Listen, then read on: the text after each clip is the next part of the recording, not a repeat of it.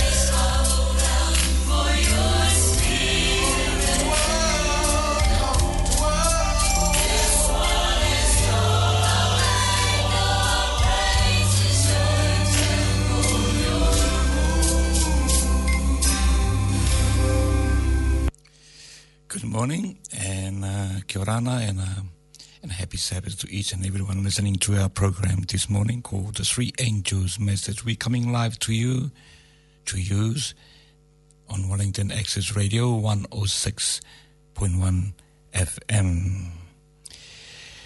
Good morning to all our our friends who uh, have been tuning in this morning.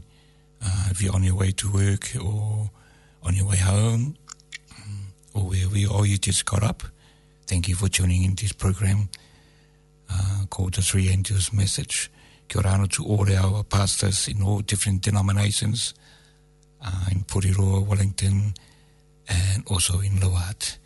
Good morning to you, your, your beloved one, and uh, ekarisi you are people you are looking after at this moment. Kia ora and may the Lord be with you and help you through your ministry. Good morning to our Adventist Church uh, families in Lower Hutt, our Pastor Kwan and his wife and the family. Good morning, happy Sabbath.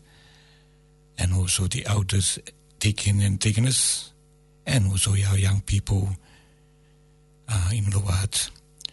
Um, I hope that you all have a,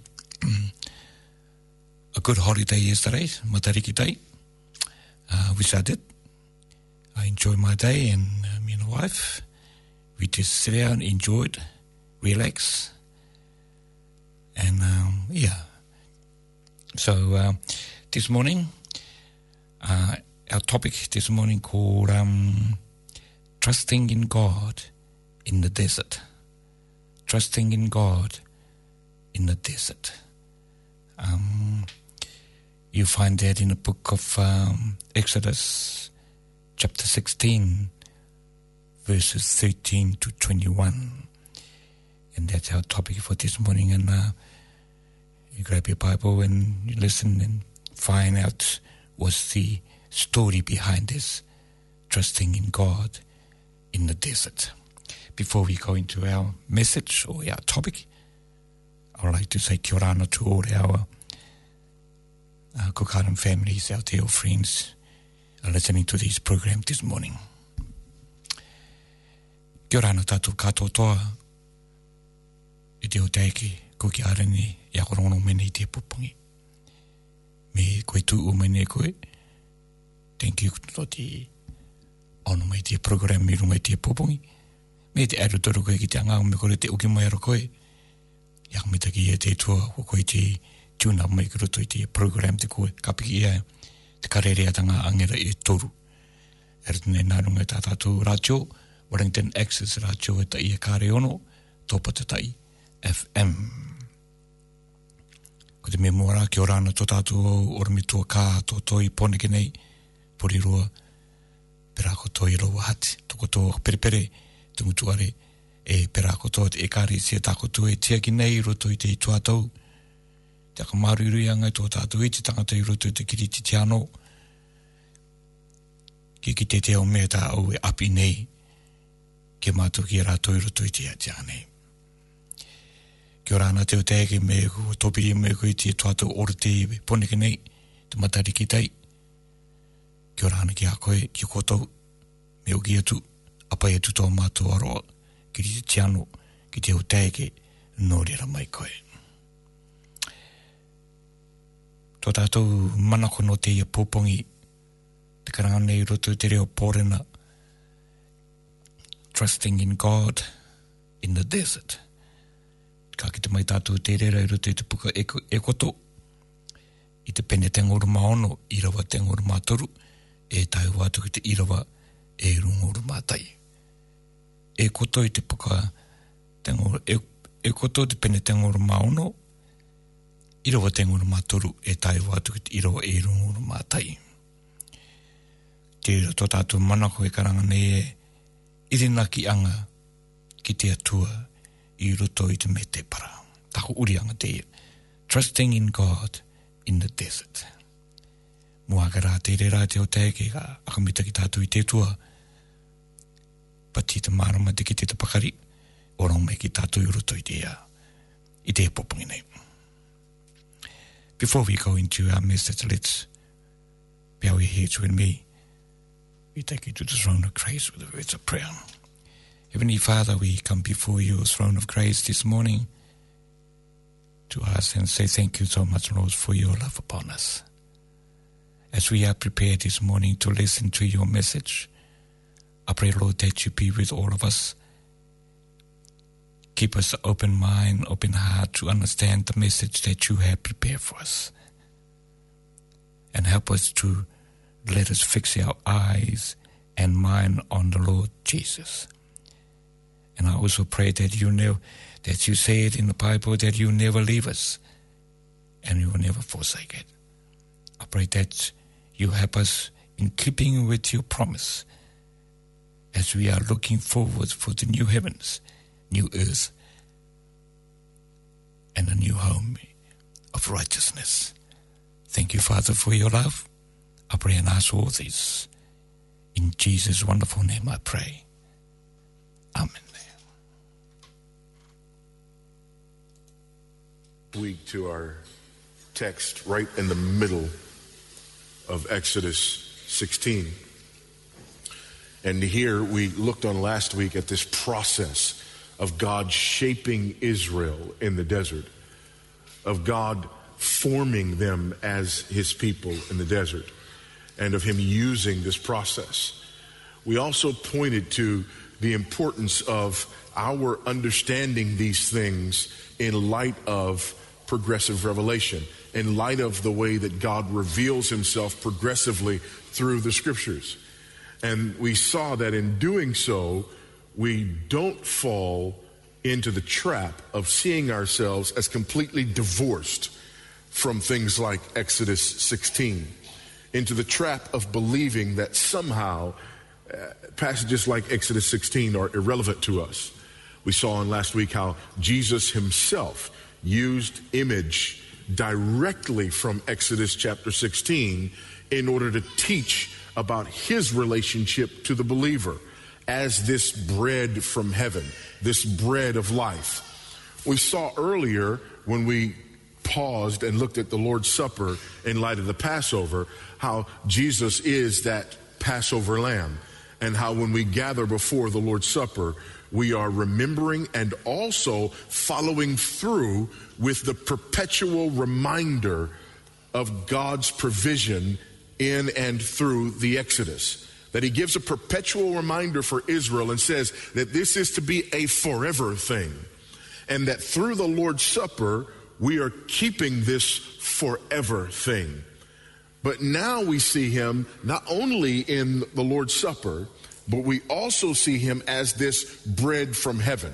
We see him uh, as the fulfillment of th- this type of God's provision for his people in the midst of the desert. We also saw his presence with his people in the cloud. Today we look at the bread more carefully and we look at the way that Israel interacts with God through the bread and the way that God interacts with and shapes Israel through the giving of the bread. This would become important as later on Israel will be tempted to forget God as their provider. They would forget that God is the one who gives us this day our daily bread. How are they going to forget that? Well, they're going to come into a land and not be wandering in the desert anymore. And so they will forget this daily dependence.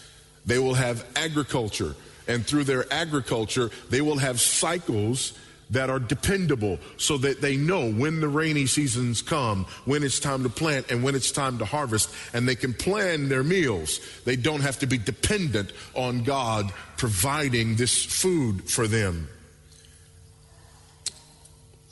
Permanent homes, not having to wander around aimlessly. The temple not having to wait for this sign of the presence of God in the cloud. An army not having to be defended by a pillar of cloud and a pillar of fire, not having to depend on God's supernatural deliverance, but depending on themselves and ultimately a king, a human being to whom they can look. And with all of these temptations, it's going to be important that they continue to remember the God who took care of them in the desert. And when they don't remember God, or when they remember God wrongly, they are tempted towards sin. And in fact, their worship, for example, of Baal and Asheroth, this is about the God of the rains, the God who brings the crops, the God who brings agriculture. And part of their thinking was this we, we serve this sort of desert nomadic God, and He can get us water out of rocks, and He can give us bread from heaven and provide us quail to eat. However, now that we've come into this land of the plains, this land of agriculture, there is another God, a pair of gods, the Baal and the Asherah, upon whom you depend when you're in this land. So, in order to hedge our bets, We'll worship the God of Israel who got us out of Egypt, but we will also erect statues and monuments and idols to Baal and to Asherah so that they can smile upon us and bring the rains and we can have what we need to eat. So again, their idolatry is rooted and grounded in this idea of forgetting that it is God who gives us this day our daily bread. But that was then. That's the simplistic thinking of Israel in the desert. That's the simplistic thinking of Israel when they come out of the desert and go into the plains and into the mountains. Certainly, we don't do this. Certainly, there aren't things that have brought us away from having an attitude toward God that says, Give us this day our daily bread. Really? Your five year plan, your 10 year plan, your retirement plan, your IRA, your 401ks, your stocks, your bonds? Your mutual funds, your real estate investments, the equity in your home, your rental properties, your social security that's coming. All of these things tend to put us in a position where we forget that it is God who gives us this day our daily bread. Which is why when any of the things on the aforementioned list go south, we immediately get this sort of sky is falling mentality because we, just like Israel, tend to forget that we are utterly dependent upon God day in, day out. And so we do need this reminder. We do need to see ourselves here in chapter 16. Look with me beginning at verse 13. We'll look at 13 through 21. In the evening, quail came up and covered the camp. And in the morning, they lay around the camp. And when the dew had gone up, I'm sorry, dew lay around the camp. Let me start that again. In the evening, quail came up and covered the camp, and in the morning, dew lay around the camp. And when the dew had gone up, there was on the face of the wilderness a fine flake like thing, fine as frost on the ground. When the people of Israel saw it, they said to one another, What is it? For they did not know what it was. And Moses said to them, It is the bread that the Lord has given you to eat. This is what the Lord has commanded. Gather of it, each one of you, as much as he can eat. You shall each take one omer, according to the number of the persons that is in each that each of you has in his tent.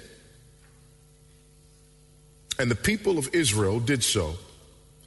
They gathered some more, some less. But when they measured it with an omer, whoever gathered much had nothing left over, and whoever gathered little had no lack. Each of them gathered as much as he could eat. And Moses said to them, Let no one leave any of it over till the morning. But they did not listen to Moses.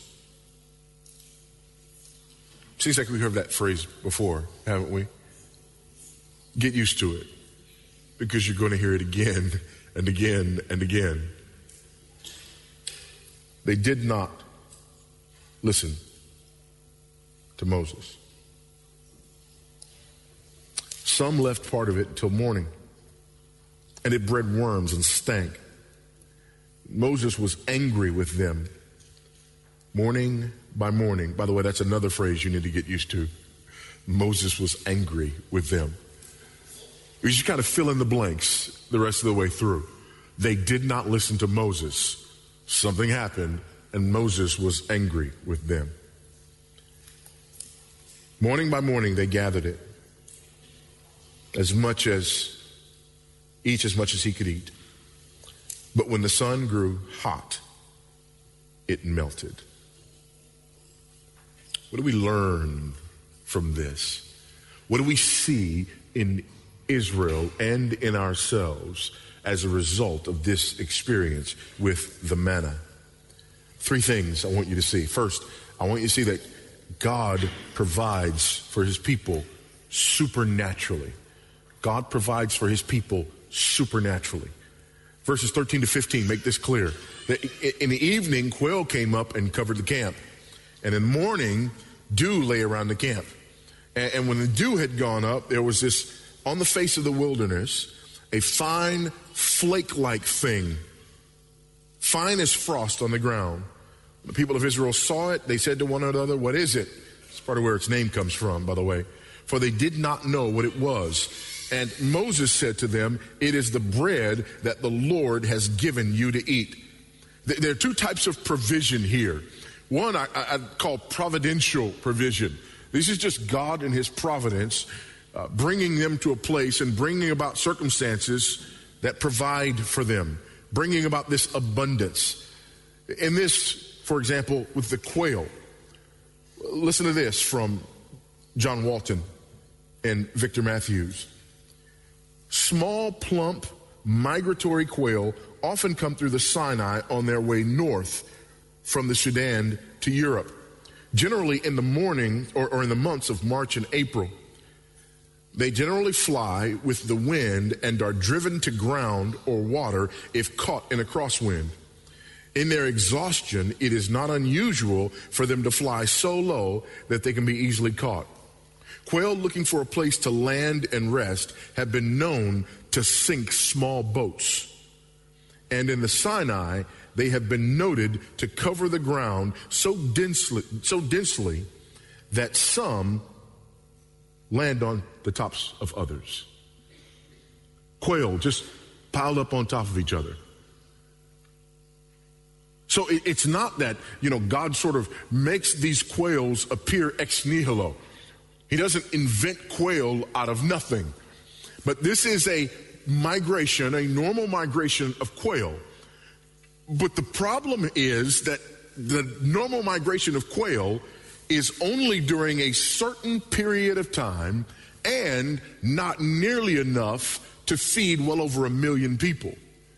So God, in His providence, has brought them to a place where there is a food source. But providentially, during this time, He provides it in such abundance that they can eat and eat regularly off of this food source. So again, it's not that it's unknown for quail to be in this area. It's known for quail to be in this area. It's not that it's unknown for the quail to cover the ground. It's known for quail to cover the ground. But in this magnitude, it's unheard of. And with this consistency, it's unheard of. So God provides for them providentially. And we know that that's the way that God provides for all of us providentially. In His providence, everything that we have is provided for us. I don't care what it is that you have, what it is that you do, everything that you have is a result of God's providential care for you. Yes, but I did this and I did that. Of course you did. But you didn't invent whatever you did it with, and you didn't give yourself the strength to do it. You didn't decide where you would be born. You didn't decide what technologies you would have at your disposal during this particular period in history. It is God in His providence who has done this for you. God cares for His people providentially. But not only is there this providential provision, but there's also the miraculous provision. That's where you get into the manna. The, the manna is not something seen there before or seen there since. There are many who've tried to argue that the manna is one of a number of normal sort of occurrences in the desert. However, all of those things fail to satisfy. John Calvin notes that there are eight factors that exclude a natural explanation and demand that we see this as no less than a miracle in the desert. And by the way, it's important to note the difference between these two things. It's important to note the difference between God's providence and God's miraculous activity. We use that word miracle far too often. And by definition, if something happens all the time and it's part of the normal course of things, it is not miraculous. The example that I've used dozens of times from this very spot is childbirth. I love children as much as the next person, probably more. But childbirth is not a miracle. We know how it happens, and it happens all day, every day it is not a miracle. There has only been one birth that was miraculous, and that was the birth of Jesus Christ. Amen? Every other birth has been providential, okay? It's been providential, not miraculous. Not miraculous. You, you know, missing a car on your way here, it, that's, that wasn't miraculous. That was providential. When something is miraculous, it's not part of the normal course of things. Eight things, as Calvin notes, points to the manna being miraculous. Number one, it didn't appear before now. You ever thought about that? It didn't appear before now. They've been in the desert for a while. But up to this point, there hadn't been any manna. So it wasn't, Moses didn't say, hey, God wants you to know something. You know this stuff that's been on the ground every day? You can actually eat that. See, that would have been providential. Amen? We've been walking around. It's a funny thing, guys. I didn't even know this. But we've been walking around and there's this stuff on the ground and it melts when it gets hot, right? Here's what God wanted me to tell you. You can eat that stuff. Not the way it happened. It didn't appear before now. Number two, it was not affected by weather or season. It's not affected by weather or season. This is not something that just appeared seasonally. This is something that wasn't affected by weather or season. Number three, it was sufficient for the people. It was sufficient for the people. Perhaps millions of people. And there was enough dew on the ground forming manna for these people to eat. Four, it was doubled for the Sabbath. It was doubled for the Sabbath. If this is a natural occurrence, number one, if it's a natural occurrence, doesn't make sense that it only happens six days out of the week if it's just a natural occurrence. Right? That, that makes no sense whatsoever. This was just a natural occurrence that the people got. Really? What natural occurrence do you know that only takes place six days out of the week? And always doesn't take place on the same one day out of the week, every week. That's not a natural occurrence. That's a supernatural occurrence. Five, if they preserved it overnight, it putrefied. Six, it followed them wherever they went. It followed them wherever they went. Seven, as soon as they entered a fruitful country, the manna ceased. Once they didn't need it anymore, it was gone. Once they came into the land that God promised them, it was gone. It's not there. It's not there today for people who go wandering in the desert of the Sinai. There's no manna for them. It was gone. And eight, the Sabbath portion did not decay. This is miraculous. Every morning, go collect it. Go collect all you can eat, but eat all you collect. Don't try to keep it until the next day. And they tried to keep it until the next day, but it spoiled. It went rotten and there was worms. But what we're going to see next week is that on the Sabbath, God provides beforehand for the Sabbath. There's a double portion. There's, there's miracle number one, that there's a double portion and that they're able to go get a double portion. Here's miracle number two. Any other day you keep it overnight, it goes rotten. But you keep it for the Sabbath and it's good for the next day. This is miraculous provision. This is not just God's providential care. This is God's miraculous care for his people. This reminds both Israel and us that God is not bound by the circumstances that limit us. Amen? God is not bound by the circumstances that limit us. This is what they have to remember. This is what they have to be taught. Because remember, their entire lives, for all of these people, they've been in slavery in Egypt. And their thought had to be that God either was not listening to their prayers or that he was not as powerful as the gods of Egypt and therefore couldn't deliver him, deliver them. So what does he do? Through those 10 plagues, he demonstrates that he's more powerful than the gods of Egypt. He could have done it in one plague, but he does it in 10 in order to disabuse them of the notion that somehow the gods of Egypt are real and have any kind of real power. And then, secondly, he takes them through the desert. He could have just brought them immediately into the land of promise, but he doesn't. He brings them into the desert and they stay there for 40 years. And God provides for them for 40 years so that this generation and the next generation and every generation after it will know that God sovereignly and supernaturally cares for his people. This is not normal. They are not normal. There is a difference between what God does for others and what God does for them. He is their children. We are his children. God's care for us is not like his care for others. And it's not because Israel was special, and it's not because we're special.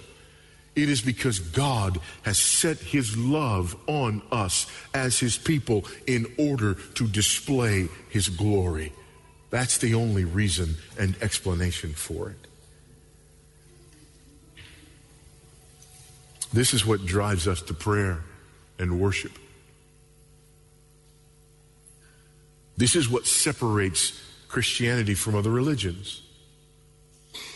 You see, it's not, it's not that we are appeasing God or controlling God. It is that God is sovereign, that He created the world, and that He sustains the world and everything in it. And we are thereby dependent upon God because of it. This is what drives us to prayer. This is what drives us to worship. What drives you away from prayer and worship? Self reliance. Self reliance. You know, I, one of the things that I like to do when go out to eat, and sometimes I remember, sometimes I don't, but our server comes, I just like to sort of break the ice for spiritual conversation and just ask, you know, we're about to pray for our food. Is there any way in particular that we could be praying for you? You know the most common answer that I get to that question. There are some people who stop and they say, "Yes, you know, you can be praying about this, this, and this." I can't, I can't remember, you know, can't tell you how many times God has just shown in His providence um, the the blessing of this. So many times, hey, we're about to eat. Um, going to pray for our food. Anyway, in particular, we can be praying for you. Yes, I just got a call earlier that dot dot dot. Please pray for me. Yes, after work today, I'm going to be driving to go see my mother. She's sick, and we don't know what's going to just it, it, moments like that. But that's not the normal answer. The normal answer to we're about to pray for our food. Is there any way we can pray for you? Is nope, everything's okay. In other words, we only need prayer when things are not okay. When things are okay, I got this. I got this. I am in control. Everything is all right. I'm managing it all, and I don't need God right now. However, if the wheels fall off and I run into anything that's too big for me, then I'll let you know and we can call on God. Folks, hear me in this. Hear me in this. This is why regular family worship in your home is so important. This is why regular prayer in your home is so important. This is why calling our families together and going before God day by day is so important. Because if we're not doing that, then here's what we're communicating to our children we don't need God. And all of a sudden, we're not engaging in family worship. We're not praying regularly. We're not calling upon God. And suddenly difficulty comes. We get a phone call and somebody's sick. We get a phone call and somebody's died. We get a phone call and there's some tragedy in the family. And all of a sudden we want to gather the family together and say, let's pray. What have you just communicated? Prayer is for when we need something. Prayer is for when things go badly. Prayer is for when we don't have this under control. That's what we communicate. But what does regular family worship communicate to our children? Regular daily family worship, daily devotions communicate to our children we need God every day. I need thee every hour. That's what it communicates to our children. Then the phone call comes and we pray, and it's not foreign to us. It's just who we are. And why is it who we are? It's who we are because we recognize that we are dependent upon God for our daily bread. May I ask you a question, sir? Are you leading regular family devotions in your home? Or are you communicating to your wife and to your children that you don't need God right now? Are you in prayer on a regular basis? Or are you showing your family by your actions that it's just not that important? Is it something that you started and then you ran out of steam because it became too much of a routine for you? Because if that's the case, may I ask you why you still brush your teeth? That's a routine. Yeah, well, if I don't do that, my breath starts to think to, to stink. Well, what do you think happens to you spiritually when you're disconnecting from God like that? When you're acting as though it's not something that you need on a regular and ongoing basis. I am not calling upon you to do this because I believe that there's going to be a quid pro quo. I'm calling upon you to do this because I believe that God is worthy of it and because I believe that your soul needs it, that your family needs it. I'm calling you to this because this is who we are. His mercies are new every morning, and we ought to thank Him for them every day. If we're not doing it, then what are we saying? About what our family is based on? What are we saying about what's central to us and what's essential to us? What are we saying about the desperate need of our souls to feed on Christ and to be reminded of the gospel day after day after day? I'm not reminding you of this so that you can go home and be good. I'm reminding you of this because you're not good. And you need to be reminded how not good you are. You need the good news every day.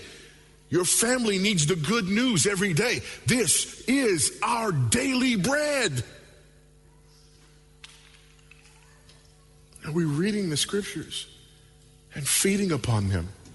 Again, I'm not telling you you need to do this so that you can be good. I'm telling you that you need to do this because you're not. Because you're not. And you need to be reminded of it. Your family needs to be reminded of it.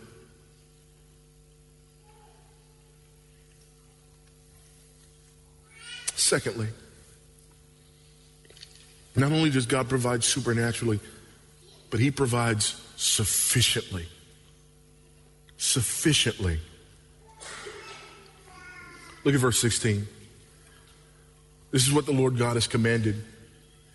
Gather of it, each one of you, as much as he can eat. You shall each take an omer, according to the number of the persons that each of you has in his tent. And the people of Israel did so. They gathered, some more and some less. But when they measured it with an omer, whoever gathered much had nothing left over, and whoever gathered little had no lack. Each of them gathered as much as he could eat. Folks, don't miss this. They weren't just sustained, they were satisfied. Amen? They were satisfied. Gather as much as you can eat. God is not stingy. Amen. God is not stingy. This is one of the major fallacies of those outside of Christianity.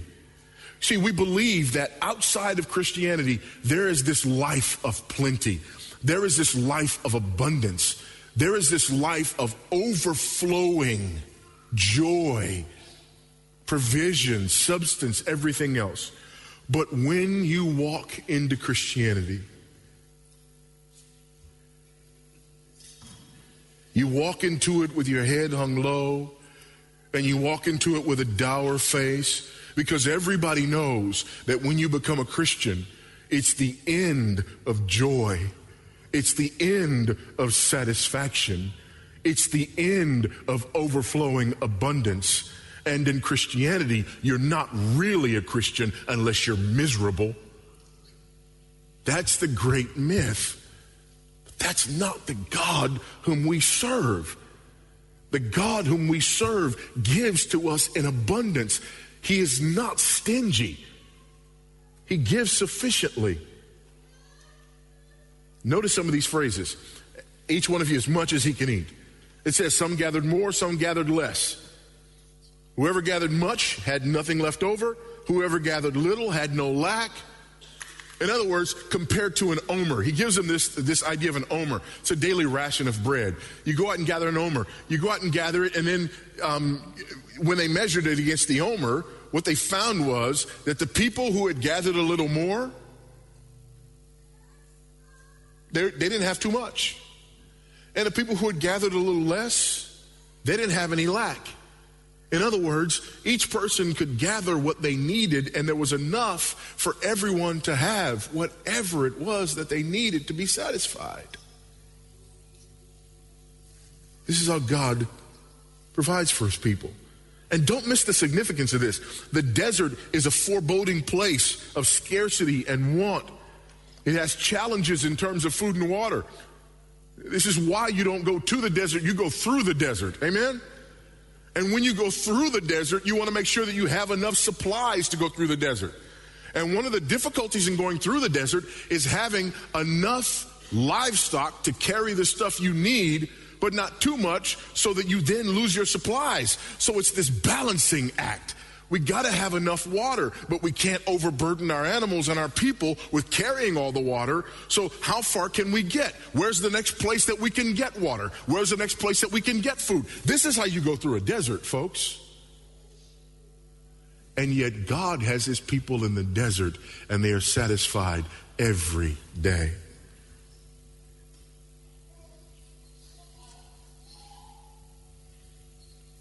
The, desert is a challenge in terms of its harsh elements.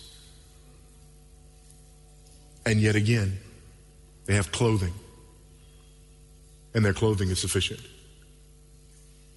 They're not burned and chapped by the sun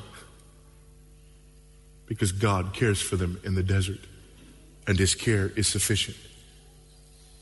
Hence, God's providence shines all the more when they go into the land of promise, it is as though God has given them this 40 year history in order to say, Really? You're worried now? You're worried in the land flowing with milk and honey that the God who sustains you in the desert can't sustain you here? Again, saints, don't get arrogant with this because this is you and this is me. God saves us, and then we worry about whether or not He can sustain us, and we worry about whether or not He can keep us. God saves us, and something happens, and all of a sudden, the God who could take you from death to life can't be depended upon to get you the rest of the way. This is our natural tendency. And this is why we need the desert and the remembrance of the desert. This is why we need to remember God's sufficient provision and supernatural provision in the person and work of Christ. That he provided Christ for us, that Christ is our bread, and Christ is most assuredly enough. He is the God man. He is God who wrapped himself in flesh. He is God who not only took flesh upon himself, but took sin upon himself who took the penalty for sin upon himself, who died and rose again on the third day. He is God who has paid for the sins of his people. He is God who has rescued us from ourselves. How much more can he be depended upon for sufficiency in our everyday lives? This is the measure, mes- message of the desert. God provides for his people supernaturally. God provides for his people sufficiently. There is nothing you need that God cannot supply. And the Christian walk is not about you wandering aimlessly in want all the time.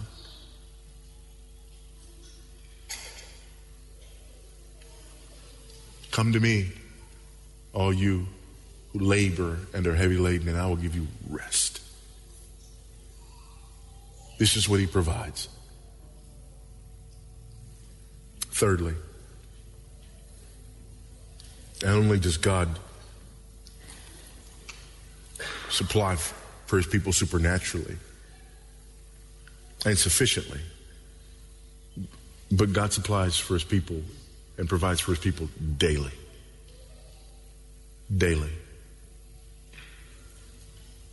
He's not far from us.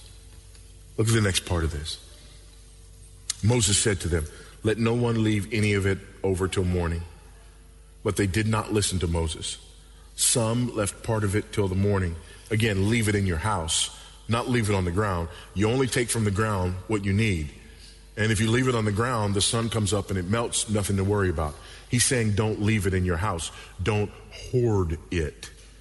Don't hoard it. Look at my barns. My barns are filled to overflow. It's awesome. I'm good now. You remember that parable? And what does Jesus say? You fool. Tonight your soul's going to be required of you. What good's all that stuff that you stored in your barns? Don't store it over, he says. But they did not listen to Moses. There's that phrase. Some left part of it until morning and it bred worms and stank. And Moses was angry with them. Morning by morning they gathered it, each as much as he could eat. But when the sun grew hot, it melted.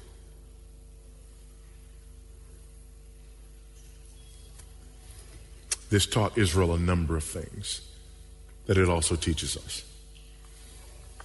There are a number of things that it teaches us on the positive and appropriate side and if we don't think about it rightly, there are a number of things that it teaches us on the other side. Let me start with the first. On the positive side, this taught Israel discipline. They had to go gather the provisions every day. This taught them discipline. And interestingly enough, this is one of the things that we tend to forget in our relationship with God, that it does involve discipline that it does involve us committing to some things regularly. You know, there's such an emphasis on this idea of, you know, Christianity is not a religion, it's a relationship. And so we just sit back and we relax and we go with the flow. And it's just all about the, you know, the, the moment and the here and the now and da da da da da. And because of that, we move away from the idea of disciplining ourselves. The Apostle Paul makes it clear in his epistle to Timothy and elsewhere that he disciplined himself and that we are to discipline ourselves. This was a way that God was teaching his people discipline, that daily they would go and gather. Secondly, it taught them humility. It taught them humility. How so? Well, it taught them humility because they had to go and gather what God provided. And whatever God provided was what they ate. In addition to humility and discipline, it taught them dependence. It taught them dependence. They had to depend on God. Go gather your food. Only gather your food for today. Well, well, well what if? Here, here's the question. Here's why you store it over until tomorrow. What if God forgets us? And how many of us live like that? As though God would give his only begotten Son to die for our sins, to redeem us, and to save us, only to later lose track of us, to forget us. That is not our God. It teaches dependence. And the only reason you keep it over is just in case God forgets. Maybe He won't forget us altogether, but maybe tomorrow it won't be enough. So I need to make sure that we have enough. And it also tested their faith.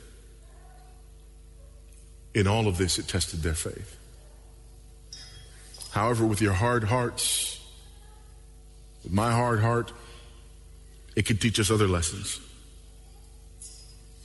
To the hard heart, you don't learn discipline, you learn to be discontent. Manna again. You, you, you go from, we get to live another day, because in the midst of the desert, God provided bread again, to manna again. The heart also becomes resentful. Instead of humility and dependence upon God, we learn resentment because we don't want to be humble and we don't want to be dependent upon God. We want to be independent and proud and arrogant. Which is why the heart then yearns for independence from God. But what is the difference? The difference in this first list and this second list is a question of perspective. Do I see myself as a person in desperate need of a deliverer? Or do I see myself as a person who can do, do just fine on my own? And our natural tendency is the latter and not the former. My, my natural tendency is to see myself as a person who can do just fine on my own and not as a person who's dependent upon God. Not as a person who recognizes that I need God to give me this day my daily bread. But my natural tendency is to say, I got this, God, and if I run into anything I can't handle, then I'll call you. That's my natural tendency, and it's your natural tendency. And because that's our natural tendency, when we run up against this truth and this reality that we are dependent upon God, then it doesn't make us humble. It makes us resentful.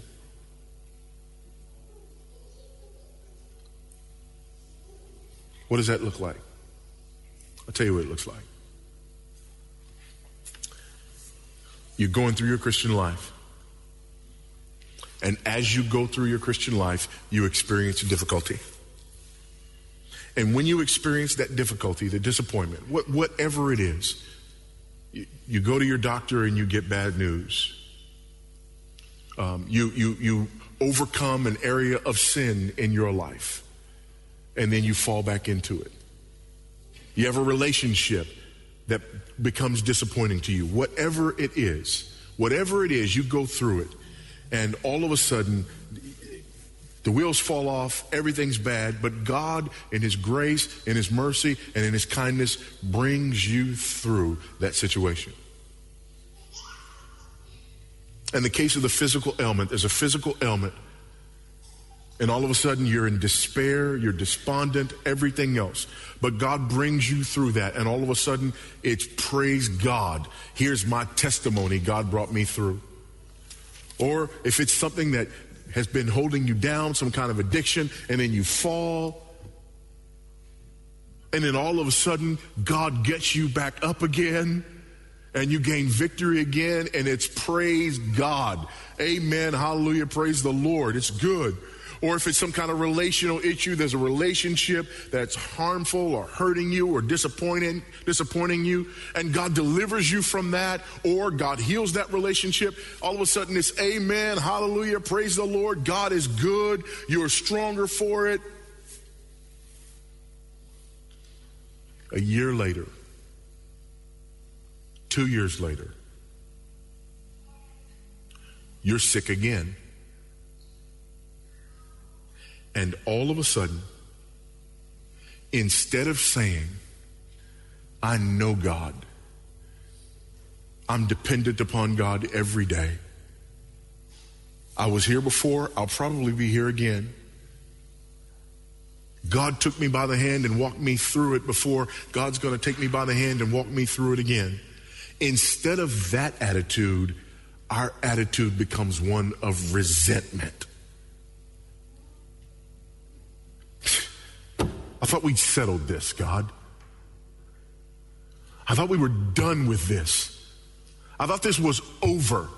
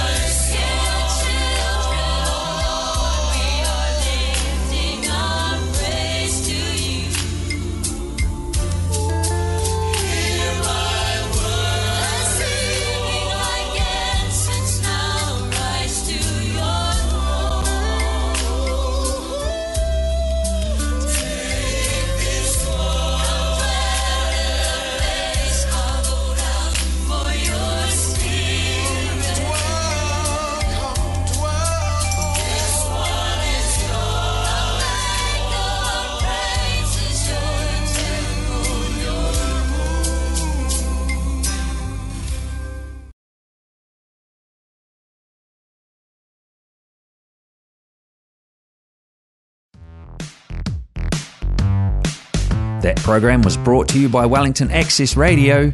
Get your voice heard. Thanks New Zealand On Air for funding accessmedia.nz.